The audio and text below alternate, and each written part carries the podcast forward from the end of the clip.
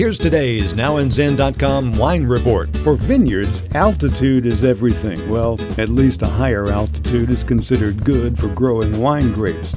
The Guinness Book of World Records has now certified a vineyard in Tibet as the highest in the world.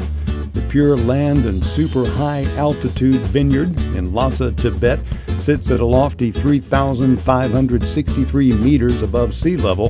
That's nearly 12,000 feet in English. Okay, so that's no Himalayas, but there are no vineyards up at the top of that range, I guess. Decanter China reports that the site in the Ningxin Tongla range is owned by Rongshun Biotechnology Development, which planted about 165 acres of the Dao Muscat and the indigenous Beibing Hong grape in 2012.